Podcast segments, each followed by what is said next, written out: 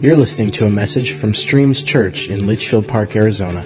For more content, visit streamschurch.org. I like it. Well, I, I have to start off and um, say that you as a church, um, you have been such a blessing to my family because God really used this transition and bringing this church to really um, bless us in so many ways. And I have the honor of spending a little bit more time with with Lloyd and, and Jason and Alan and Josh and some of the key staff and the board. And it has just been such a blessing. I'll, I'll tell you, we've been going to this church for four years and, and we've had some ups and downs in our life. And these are just great men and women of character. And they've uh, just been able to bless us so much. And so um, it is really such, such an honor to be a part of this family. So um, I just uh, want to say thank you. So go, go ahead and give him a hand.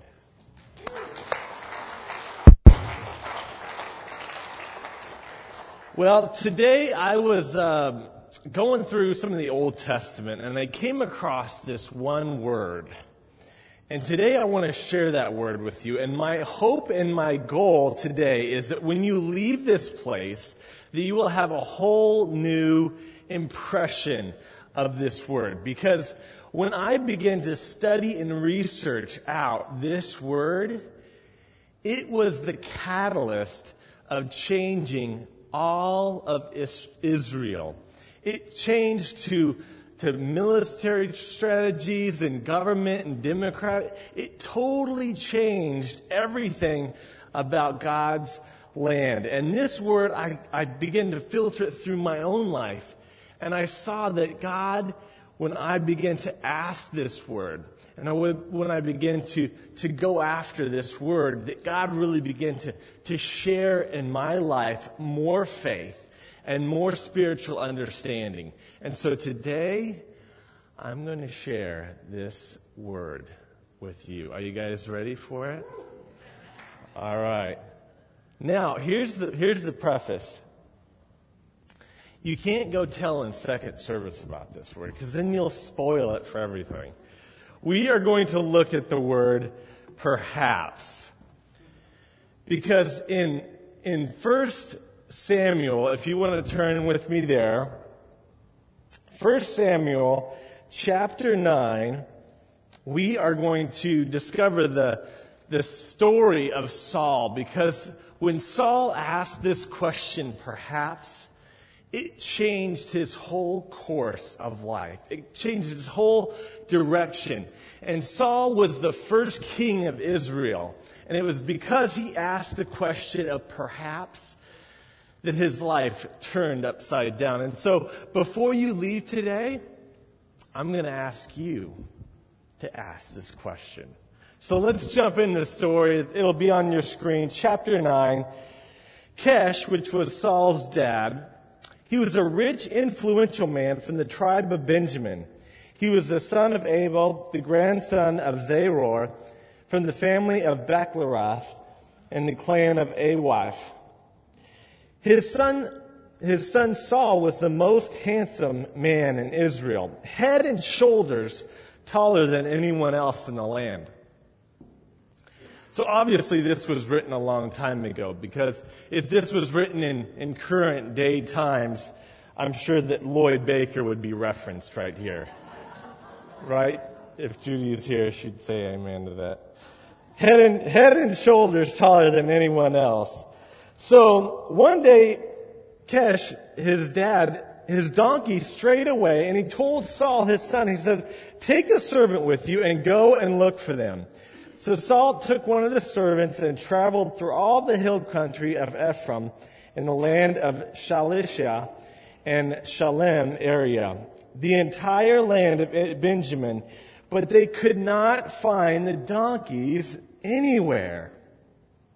Finally, they entered the region of Zuph, and Saul said to his servant, Let's go home. Forget about this. By now, my father will be more worried about us than the donkeys. But get this. His servant says, I've just thought of something. Say, I've just thought of something.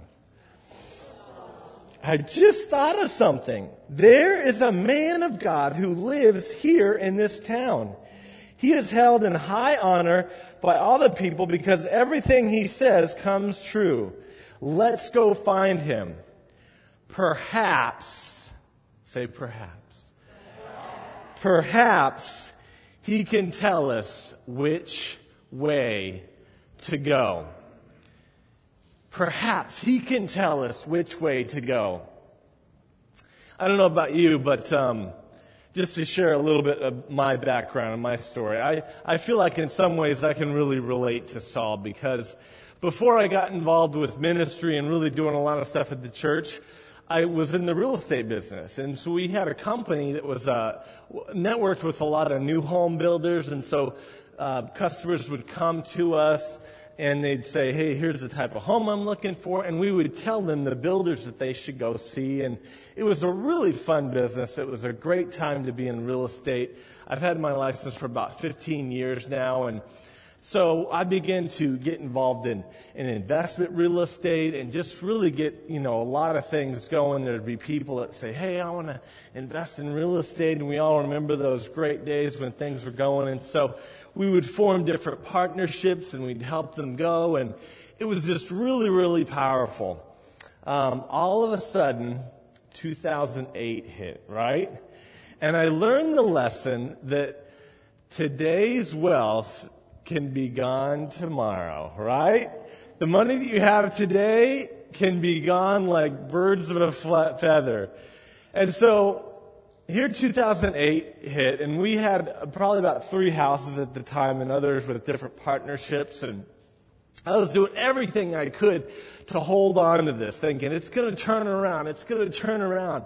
And I put effort and strength and all this stuff into it. But the problem was, is not only was I losing on my investment side, but my income of what I did for a, a work was just totally shot because I was losing all the money that I normally would bring in, and then my investments were gone too. And so I was just losing every which way. And I felt like Saul. You know, I felt like, man, my, I'm just losing my, my donkeys here, right? I'm losing it. Everywhere I go, like, I don't know where to go. I don't know if I should get a new career. I'm losing my houses one by one. Like, I'm doing everything I can to hold on to. And finally, I came to the realization that God was doing something in my life. And just like Saul, God was doing something in Saul's life. And so when his servant said, perhaps we should go to a man of God. Perhaps God can show us the direction that we should go into. That's my challenge for you guys today because there might be some of you guys who, who feel like, man, I've lost my donkeys. Days have been better in the past. You know, I, I don't know, I don't have direction. I've been wandering around for days and I can't find these things. I'm, I'm this close to just saying, forget about it. Let's go home. So the story continues in verse 7. It says, Saul replies to this and he says, But we don't have anything to offer him, Saul replied. Even our food is gone, and we don't have anything to give him. Well, the servant said, I have one small silver piece. At least we can offer it to him and see what happens. In those days, people wanted a message from God. They would say, let's go ask the seer for a prophet. Um, they used to be called seers. And um, so Saul says, fine, all right, let's try it so they started out to the town where this man was. So here's their plan, right? I have in my hand, um, it's a, it's a half dollar that was minted in 1920. And back then they would actually mint coins with silver in it. As a matter of fact, this coin, um, its, its value on the face is just worth 50 cents.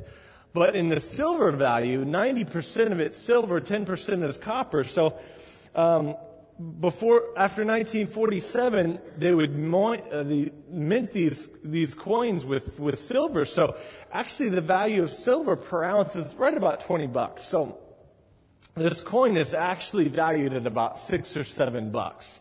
It's more valuable than 50 cents. So um, in the old days they'd probably have a coin that looks like this so here's the master plan right here's what saul was going he says i have no food I've lost my donkeys. I don't know where to go. You're saying there's a man of God here and we're going to try to bribe him with six bucks.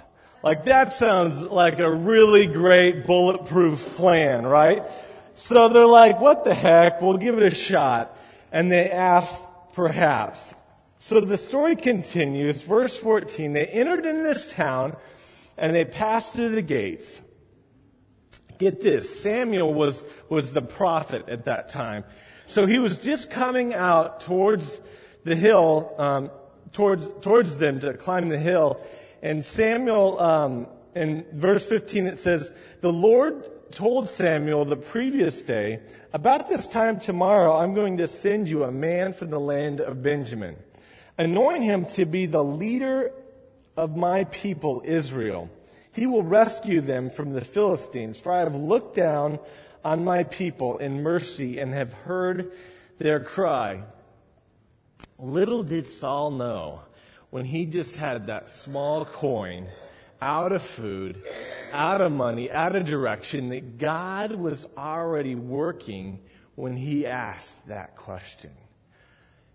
See, God had told Samuel, hey, I'm going to send somebody who's going to lead my people. And so, when Samuel noticed Saul, the Lord said to him, He says, This is the man I told you about. He will rule my people. Just then, Saul approached Samuel at the gateway and asked, Can you tell me, please, where the seer's house is? So, could you imagine this? This statement, this question really shows Saul's spiritual influence and, and, understanding because you see, Saul was in that region. He lived within about a five mile radius of where Samuel the prophet lived. And Samuel was an amazing, amazing man of God. I mean, there's, he's got two books in the Bible, like, right? First and second Samuel. I mean, you're something if you got two books. So he was probably the most influential spiritual leader since Moses. Yet Saul had no clue of who he is. I mean, he's going up to him and saying, Hey, do you know where I can find this seer? I mean, that'd be like, um, I imagine like a news reporter going up to the White House, right? And he bumps into a guy and says, Hey, do you know when the president's going to speak? And like he, he bumps in, he asks that question to the president. I mean, how, how embarrassing would that be for Saul? But look at what Samuel's reply was. He says, verse 19, I am the seer, Samuel replied. Go on up the hill ahead of me to the place of sacrifice and we'll eat there together. So he invites him to dinner. In the morning, I'll tell you what you want to know, and I'll send you on the way.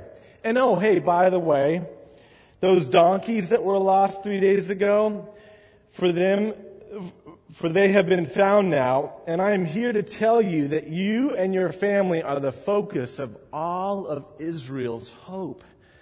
I mean, could you imagine? He just spews out all this stuff. He says, Hey, let's go have dinner. Don't worry about the donkers, donkeys because they've already been found. And oh, hey, by the way, you and your family are going to be the hope for all of Israel. I mean, that must have just totally, totally struck Saul. And we see his, his reply. He says, Hold on, time out. I'm only from Benjamin, the smallest tribe in Israel. And my family is the least important of all the families of that tribe. Why are you talking like this to me? Why are you doing this to me? You see, Saul had a major issue with self confidence. He didn't know who God had created him to be. Right? And I think we've all dealt with that, with the pressures and the cultures of, of America and looking a certain way and dressing and achieving certain successes. We all feel like we all fall short. And so he, he rebutted Samuel's thing. And so the story goes on. They have a great dinner, and, and Saul is actually put at the place of honor in this meal, and he's, he's given the choicest cut of meat, and they just have a wonderful time. And then in uh, chapter 10, verse 1, Samuel takes a flask of olive oil and pours it over Saul's head. And he kisses Saul in the cheek and he says, I am doing this because the Lord has anointed you to be the leader of his people, Israel. When you leave me today, you will see two men besides Rachel's tomb in Ziza on the border of Benjamin. They will tell you about the donkeys that have been found, and your father is worried and asking for you. Have you seen my son? Then you will go get to the oak of Tabor. You will see three men coming towards you who are on their way to worship God at Bethel. One will be bringing three young goats, and the other will have three loaves of bread. The third will be carrying a skin of wine. They are to greet you and offer you the two loaves which you are to accept. Then Furthermore, he keeps giving him more insight, more insight. When you arrive at Gibeah of God, where garrisons of the Philistines is located, you will meet a band of prophets coming down from the altar of the hill. They will be playing a harp, a tambourine, a flute, and a lyre, and be prophesying. At that time, the Spirit of the Lord will come upon you with power, and you will prophesy with them you will be changed into a different person. Now, get this.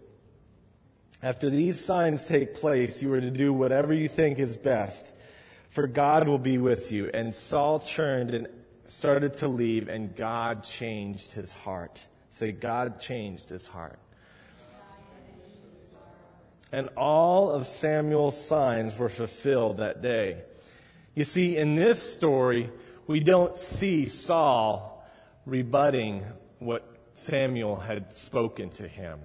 I mean, what amazing thing. I don't know that I've, I've met a spiritual leader who just goes on and on and on and unfolds my entire day and all of this takes place. But when Saul began to, to leave, he was accepting that word from Samuel. And because he went, God began to change his heart. All because he started with asking the question, perhaps, perhaps this man of God will show me.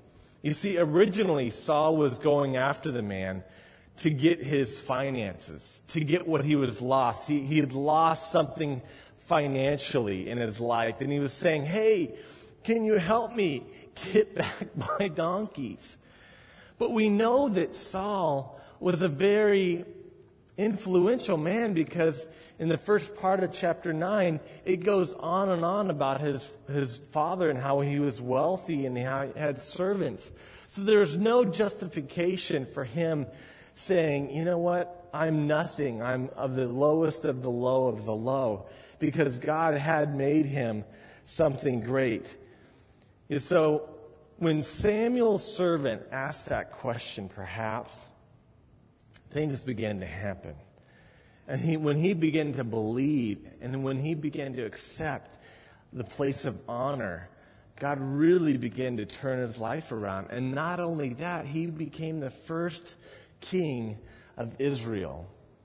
And I find it interesting that it wasn't Saul who originally asked, well, maybe we should go find the man of God.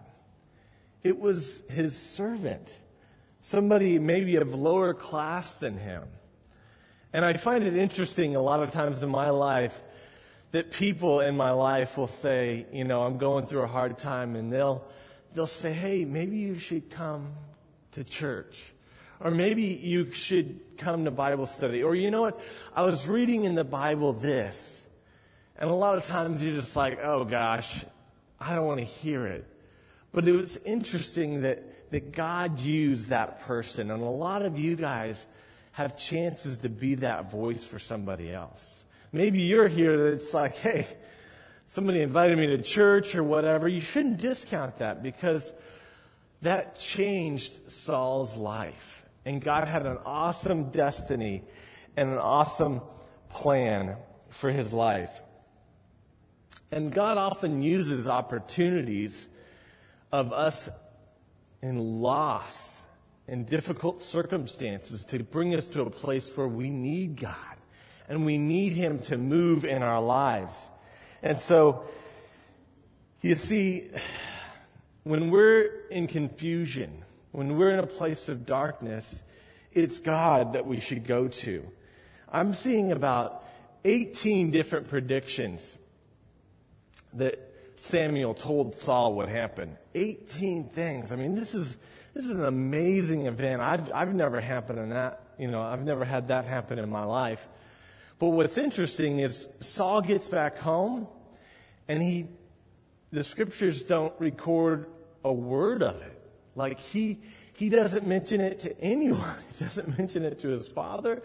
He just kind of says, oh, let's just go back to life as usual.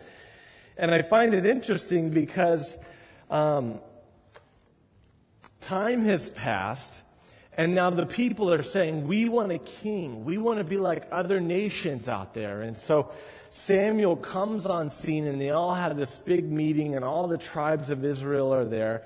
And so, even though that Saul has been anointed by Samuel to be the king, now it's like a, a public declaration of what's going to happen. And so they all seek the Lord, and Samuel's there. In verse 20, it begins to tell the story. So Samuel called to the tribal leaders before the Lord, and the tribe of Benjamin was chosen. And when he brought each family of the tribe of Benjamin before the Lord, the family of the Matrites was chosen. And finally, Saul's son Kish was chosen from among them. But when they looked for him, he had disappeared. So now it's a public forum.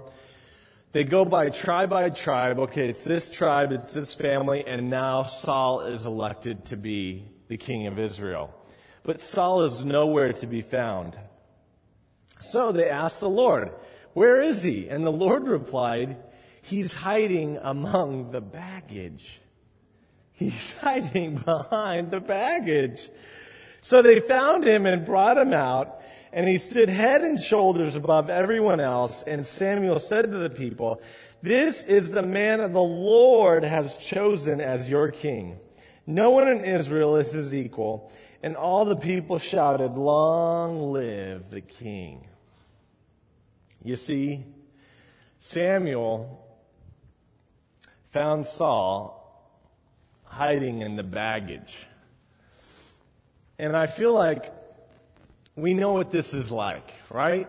There's certain baggage in our life. There's certain issues that we carry, you know, and, and all of a sudden we kind of get cozy in this, this this little baggage area, right? Like we have some old bags and some new bags. Like we have some old issues in our life that we've been carrying around for years and years. I mean, this is, this is like vintage issues, right? This is like vintage baggage, right?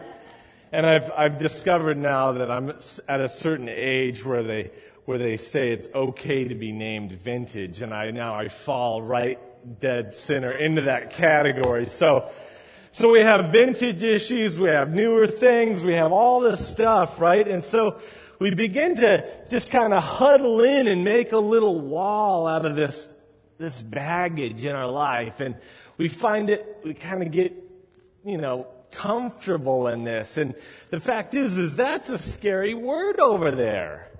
Asking perhaps like that could totally change my life. So i'm just going to be right here. I'll kind of pop up and i'll go to church here and there. And you know somebody asked me to, to greet. And i'm like yeah sure i'll pass out some bulletins and say hi to people. Like i'm comfortable there. But this is my comfort zone, people. You don't mess with this. Like, don't ask me to host a small group.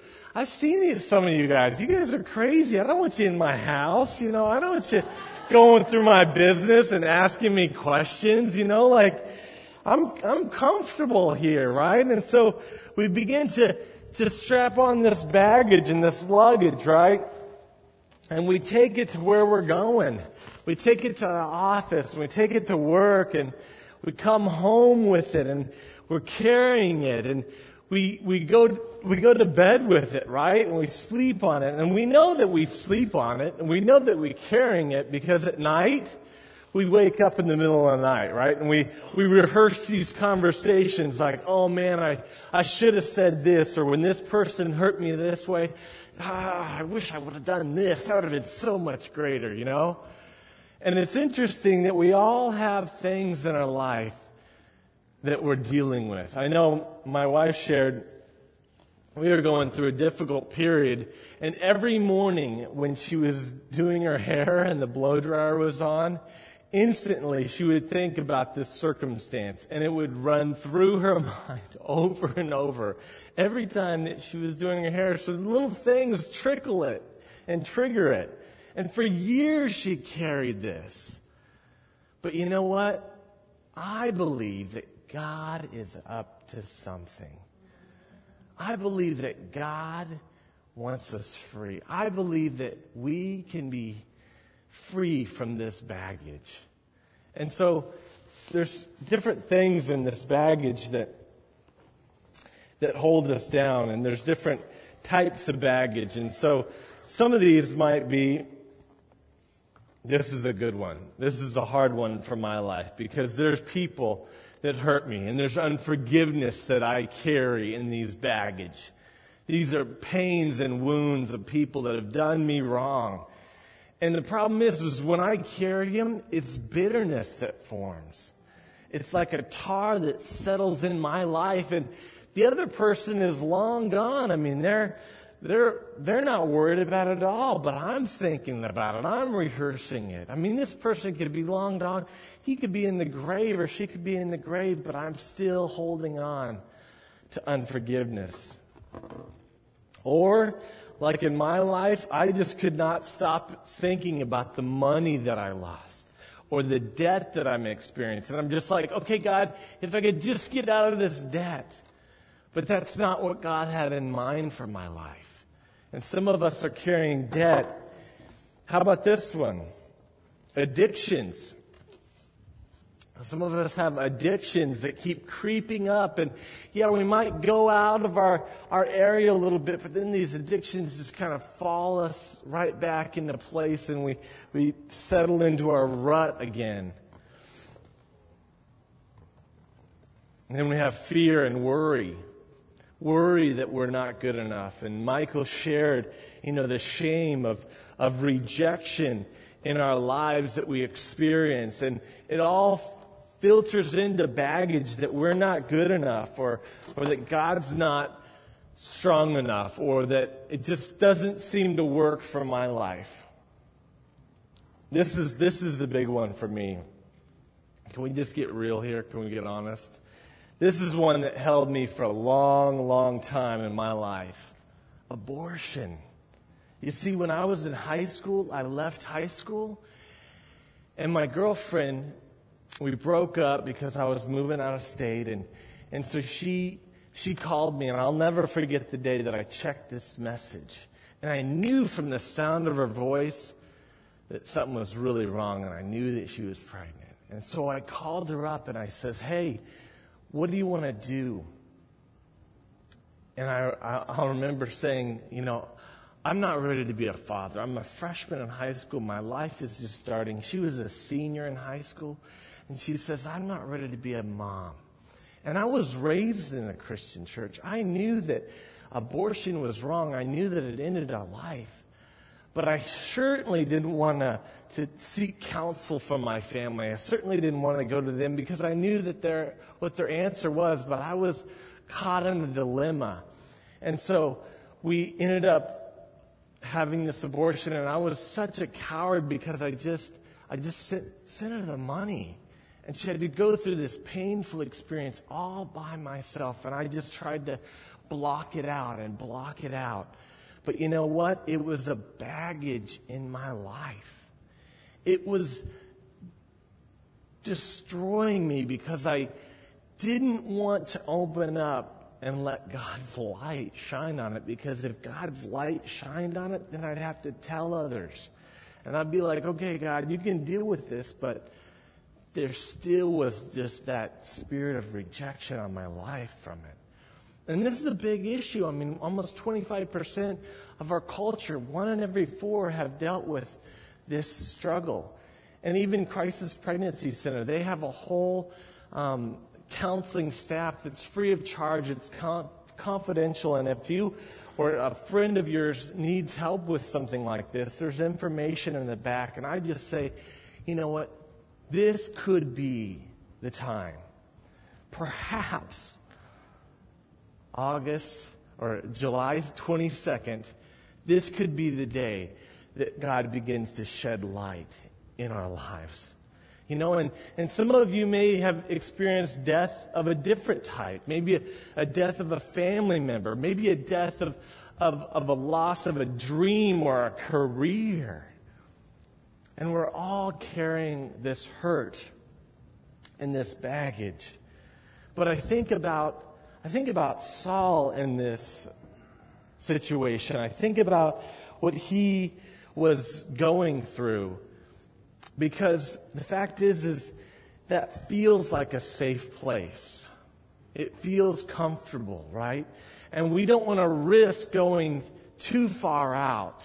Like men, we don't want to risk going to men's retreat because it's a, it's a serious unknown. Like, I don't know where I'm going to sleep. I don't know how the bathrooms look. I'm going to have to get off of work. Like, it's just so much easier to be like, ah, maybe I'll go next year.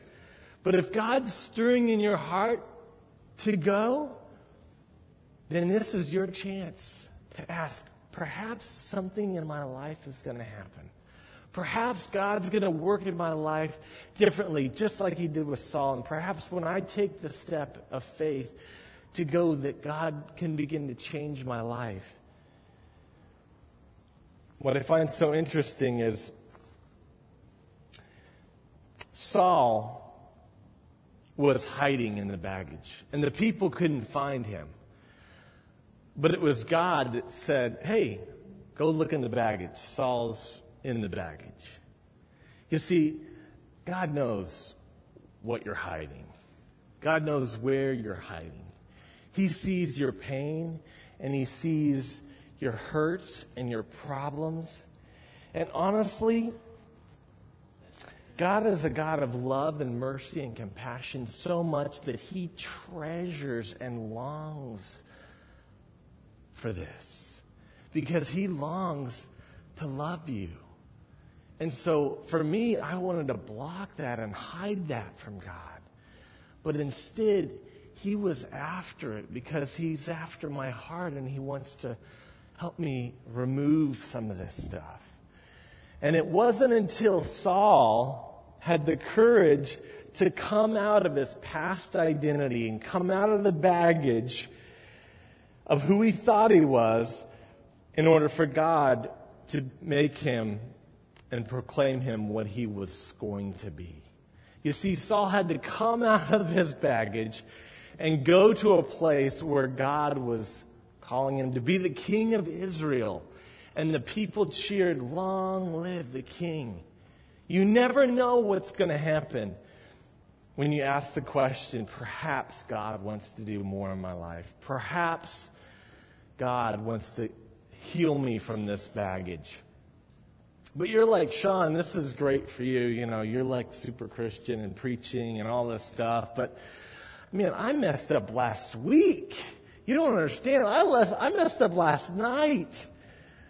Well, that's the thing about this is God is so good that look at what Lamentations says. This is so hard to swallow so much, but in Lamentations 3:23 it says, "Though the Lord's mercies are not consumed because of his compassions fail not. They are new every morning. Great is his faithfulness. God's faithfulness is so good. It's His faithfulness that's great, not my power to resist sin, not my power to deal and sort with my baggage. The fact is, is we need God to help us with this. Hebrews says that it's the sin that so easily entangles us that our, our fruit would be hampered. So this sin of baggage and, and carrying this weight, God says, hey, let me take it. My mercies are new every morning. Great is my faithfulness, he says. And in John 8 36, it says, So if the Son, Jesus, sets you free, then you are free indeed. We are called to be free indeed. We are called to be the kings and the queens, the priests, his children of God, free from worry, free from baggage, free from harm. And we have amazing people who God's gifted right here in this body that can help you sort through things. Counselors I know jo- Joella Bassett has a great program to kind of walk you through some of these things and give you some tools to help help deal and sort through some of this stuff. You know what I find so encouraging is is that Paul he wrote um, you know he's pretty popular in the Bible. He wrote about half of a little more than half of the New Testament and all these different letters. Even Paul like superstar Christian dealt with some of this. As a matter of fact, we've just been looking through Philippians, and um, in Philippians 3, he says something that just really grabs me. He says, I focus all my attention and all my energies on this one thing this one thing, and I, and I think I, I pause and I'm like, I wonder what Paul would focus all of his energies, all of his strength. What would be the one thing that would Paul would want to do the most? And what Paul is saying, he's saying, I focus all my energies on this one thing, forgetting the past and looking forward to what lies ahead. It doesn't say that, that Paul was after making disciples or healing the sick, or I would think all of Paul's energies and focus would be on proclaiming the gospel of Christ. Like that makes sense to me. But instead, it says that he focuses all of his attention on forgetting the baggage, on forgetting the past, because you can't hold on to the past and go where God's calling you. Go where God's anointing you to be. And so I find that so encouraging that Paul even wrestled with this so hard. And I imagine that Satan came to Paul every single day and, and tormented because it says in the Bible that, that Satan is the accuser. So he would go to Paul and say, You persecuted Christians. You've done horrible things. And Paul even says, I'm the, I'm the worst of the sinners. But you know what? God's grace is new every morning. God's faithfulness is new every morning. And, and what I find also encouraging is that Paul, we see that this didn't drop. Like, Paul didn't say, okay, perhaps God, you can do something in my life. And then all of a sudden, all this baggage went away. And he didn't have to deal with any of the past or any of the consequences. No, that's not what happened in Paul's life. Otherwise, he wouldn't make that statement. That's not what happened in my life. But you know what God did? It was so beautiful. He began to use the baggage and the issues in my life and He crafted them so that I would be humble and that I would always need God in my life. Because that's where He wants us to be. He wants us to need Him. He wants us to, to love Him, to fellowship with Him. And when things are going great, I sometimes forget about God. I sometimes put Him on the back burner and I just get caught up in the moment. But God desires a fresh relationship every single day. And so In closing, there's some of you who feel like, man, I've, I've lost, I've lost my donkey, I've lost my way, I've lost my, my direction, my light. Or you know what? You might be a Christian, you feel like, man, I keep slipping into this baggage, I keep slipping in to this stuff in my life. Or some of you is like, you know what, this is good for you guys, but I'm brand new in this. Like, I don't even have a relationship with Christ. I have no spiritual understanding, and I don't even have any money. Well, that's, that's exactly where Saul was when God anointed him king. Think about that. That wherever your finances is, wherever your spiritual understanding is, today God is saying, Perhaps, perhaps, let me have your heart. Help me, help me to understand this. Help me to pull you out of the baggage of the hurt. And so I want to, I want to pray for us. And if you want prayer, if you, maybe you don't know Jesus, or maybe you're lost and you do want to know um, the Savior, we are going to have people on the corners here, and they'd love to pray for you. But if you can, just, just bow your heads and, and let's just go ahead and close in prayer. Lord, you're such a sweet God, and you're so wonderful. And we thank you that your love is, is never failing. And no matter what we've done in the past, no matter what our shame or no matter what our baggage is, that you love us and God, we open up and we just have the courage to ask and to say, perhaps God.